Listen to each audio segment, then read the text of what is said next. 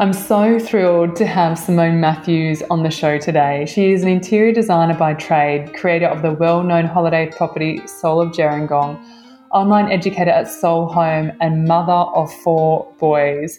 Her true passion is sharing about how a space makes you feel, connecting the interiors, accommodation, and well-being industries.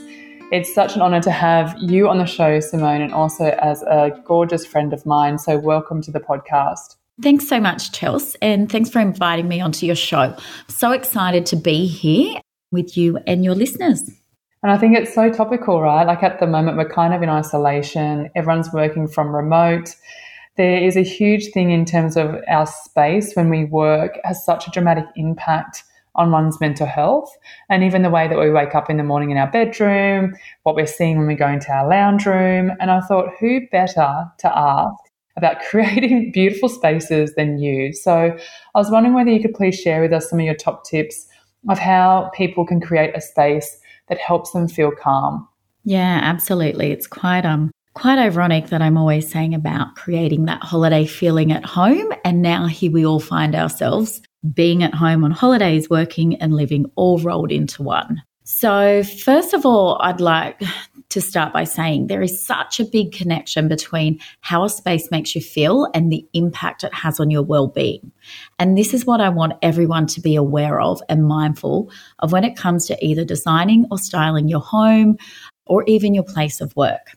My first tip to creating a calm space is it's about having a clear and clean space to work from our homes, offices, and perhaps right now it could be your literally your kitchen bench or dining table. So it's really important to declutter and pack things away. I'm sure everyone's heard the saying less is more, and that couldn't be more true than when it comes to your workspace. So, just like our minds, when we have a clear head, we can make good decisions. And the same goes for your workspace. With a clear space, you'll be far more productive. Then my second tip is all about what I call working out what your go to thing is. And once you know what that go to thing is, you want to put that within your site. So let me explain this a bit more for you. So your go to thing, it's that thing that when you see it, it just instantly makes you feel good. For me, it is palm trees. And that's why as I'm sitting here talking to you, Chelsea, I've got a palm tree next to my desk. And so that's what I want everyone to think about. What is that thing that makes them just feel bloody amazing. You know, it could be a type of material, it could be an object, it could simply be a color. So I know that not everyone's go to thing may be literally be able to be put next to them. So if that's not, just literally by getting a print on the wall of what that is, it will do the trick for you. And then my last tip I'll share about your workspace is we want it to be stylish, but you also want it to be functional. We all love to have a stylish desk, office, or home. And when something looks great, it definitely has that calming effect on us.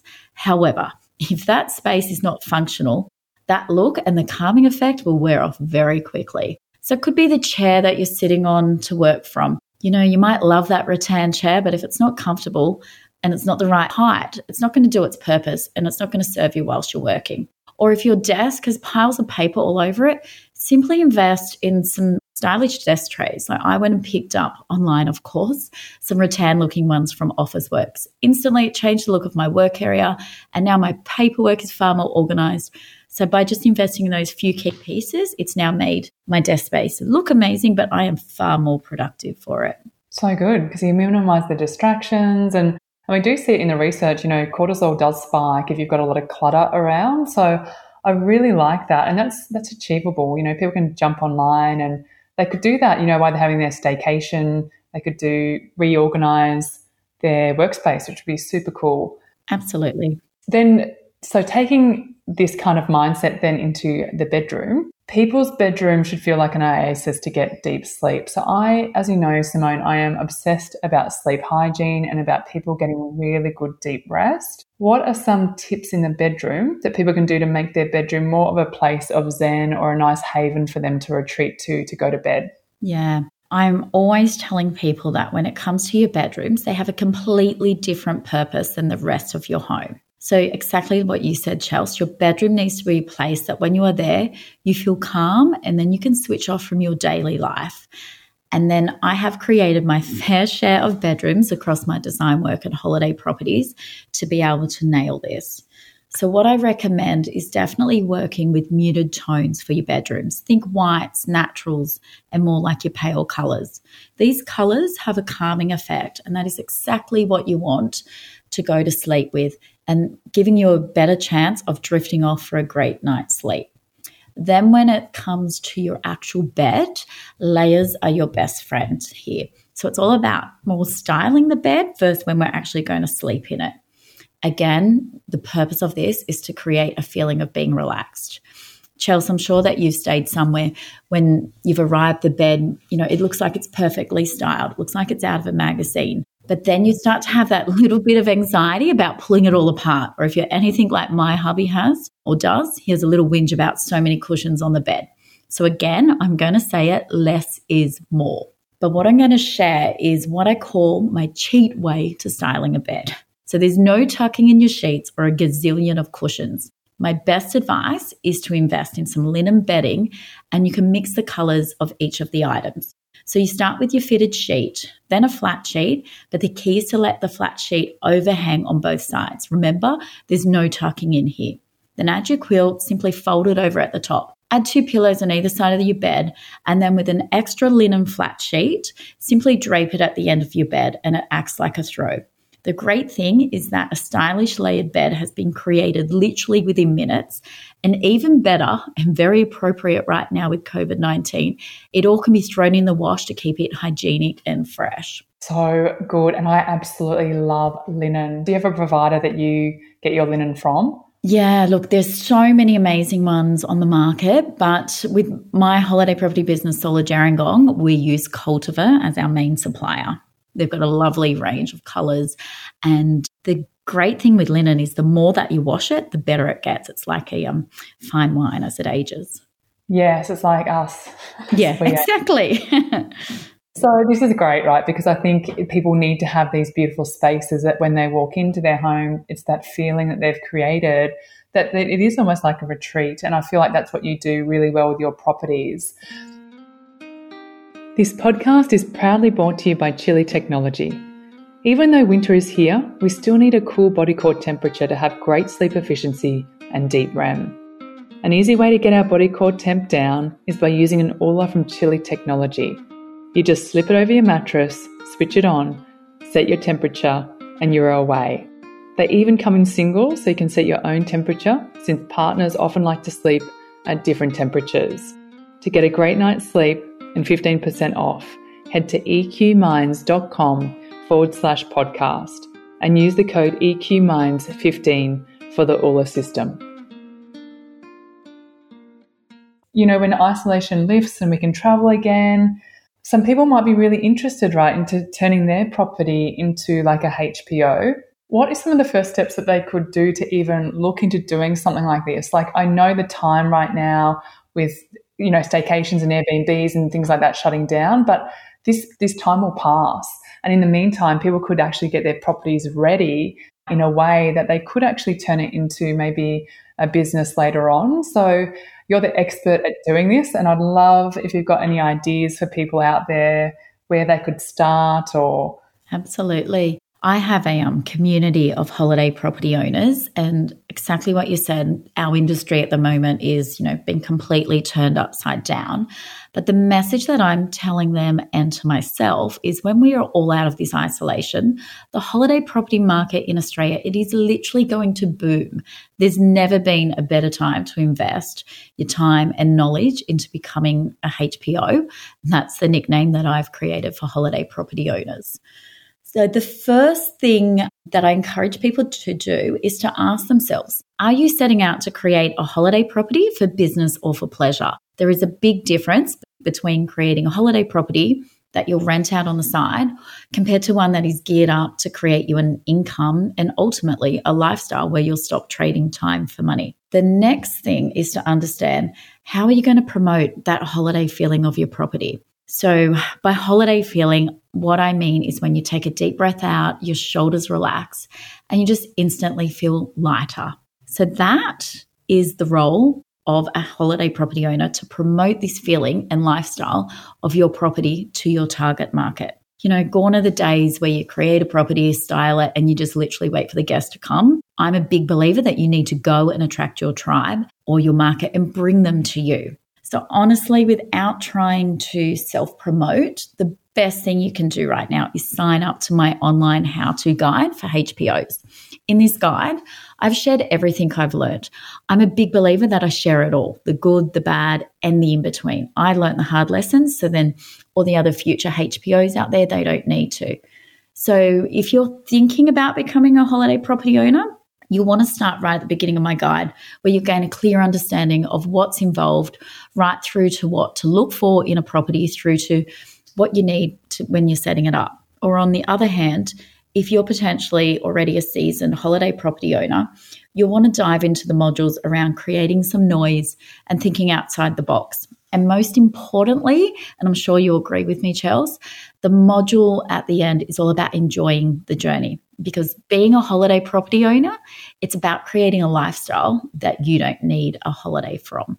So yeah, that that is how I always promote and not even promote or sell, I would say, but that is what a holiday property owner is. It's you know, I don't want to be behind a computer all day, every day. I went into this industry because I wanted to change the life that I was living. And darling, I and a big congratulations to you as well because some of my friends who are in this space have done your online program and they said it was the best one that they've ever done. So so well done for producing something that's such high quality and, and from a place of real authenticity because you do share so much and you you know, you do allow that tribe to learn everything from you and it gets them there at a faster rate. So I hope people do go and check that out. And we will leave some links in the show notes to that as well. And then finally, Simone, you're a mama four. Like, how? uh, yeah. I, by anyone who has more than one child. I'm like, how do you even go and have two kids? And you've got, so you've got four boys. You have a very successful business. You are a beautiful friend to many, as well as myself. And how do you juggle all of this? You know, what do you do to manage your own self care? Do you have particular rituals or boundaries you put in place to really protect your mental health and well being? You know what? First of all, like, the juggle is real. Whoever, it doesn't matter if you've got one child or four children, that daily juggle, it doesn't go away. So I always say to people, just embrace the juggle. The more children you have, the calmer you become. That is the amazing side effect of it. If I think about when I had my first son, Marley, I was like almost, I would probably call myself a helicopter parent. So then if we go to Koa, who there's an eight year age difference, I just look at him and go, wow, I can't believe the things that I let him get away with. But that is it. You just juggle it and you just do what you do. But yeah, you know what? The self care for me, it's become even more important probably over the last five years. The busier I've become, the more importance it has come to me. But if I'm completely honest, my self care, it's like a pendulum. Some weeks I'm great, and other weeks it just goes out the window. So for me, I'm constantly working at just stabilizing that. But for me, exercise and weight training is what I class as self care. It's time where I get to just schedule time for myself and I don't think about anything else. And that is why, you know, you probably look at me and go, weight training? Yeah, right. But for me, weight training, it literally doesn't allow my mind to wander. I'll, all I'm focusing on is lifting that bloody weight and getting it up there. So I can't think. And for someone whose mind that never switches off, that power in lifting that weight, it is just amazing. So I know that when I'm on my A game with training, my mental health and my anxiety levels are so much better for it. But then a simple one for me and something that I encourage other people to do is I often don't like to have coffee dates with friends or family. Sorry, Chelsea, if you ever ask me for that, because my daily coffee, I like to grab it from a coffee shop and where absolutely possible, I'll head to the ocean and I just want to simply be on my own. I just want to savor that five minutes which is me and my coffee, and that is it. So for me, that is part of my self care. So self care to me is really simple. I can fit it in with my busy lifestyle, but it just has such a positive effect on my mental health. I love that, Simone. And it's so honest, you know. And I think as a very, very busy person, it's finding those little snippets in the day, whether that's the coffee by yourself at the beach, Some people do a miracle morning shower because all they get is one minute in the shower by yeah. themselves. And, and that's why these kinds of things, these tools are really, we hope that they're really achievable and practical for people. And I'd love for you to give a challenge to our listeners. Like, what's one thing that they could do from our episode today? Maybe it is creating a space and they send us a photo. Mm, yeah, I like that. Well, being a um, designer stylist, it definitely has to go around that. So, I want the challenge I would be is to challenge your listeners is first of all to think about how they want to feel in their bedroom. Let's put it in there, refer it back to that question from earlier. How is the feeling they want to when they walk in there every day and they wake up? What is the feeling they want to have? So understand that and then go and declutter your space, do follow that simple cheat way of styling a bed and just create that oasis where when they're in there, it's going to make them go back to that feeling that they wanted to create. So it's a really simple thing. You know, if you've got the money or if you've got the linen on hand, use it. You don't have to go out and buy anything new. Just work with what you've got. Follow my cheap way of styling a bed and see how it um it goes. And yeah, I'd love to see some photos of that sent in.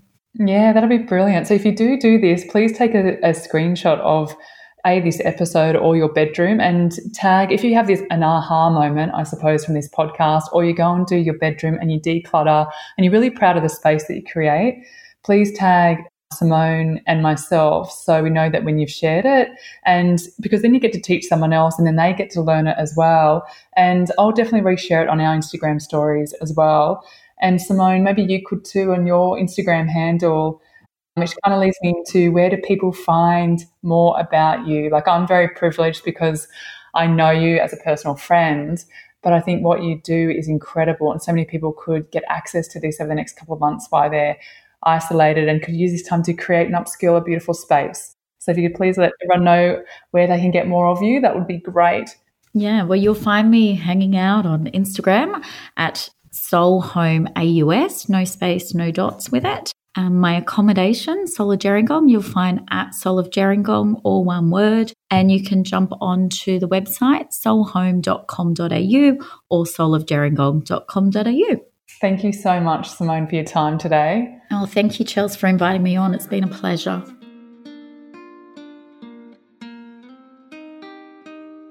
To continue on your calm journey, I really encourage you to download a free ebook on how to live a calmer life. Simply head to eqminds.com to receive your free copy. And if you're in a really good mood, please feel free to give us a five star rating.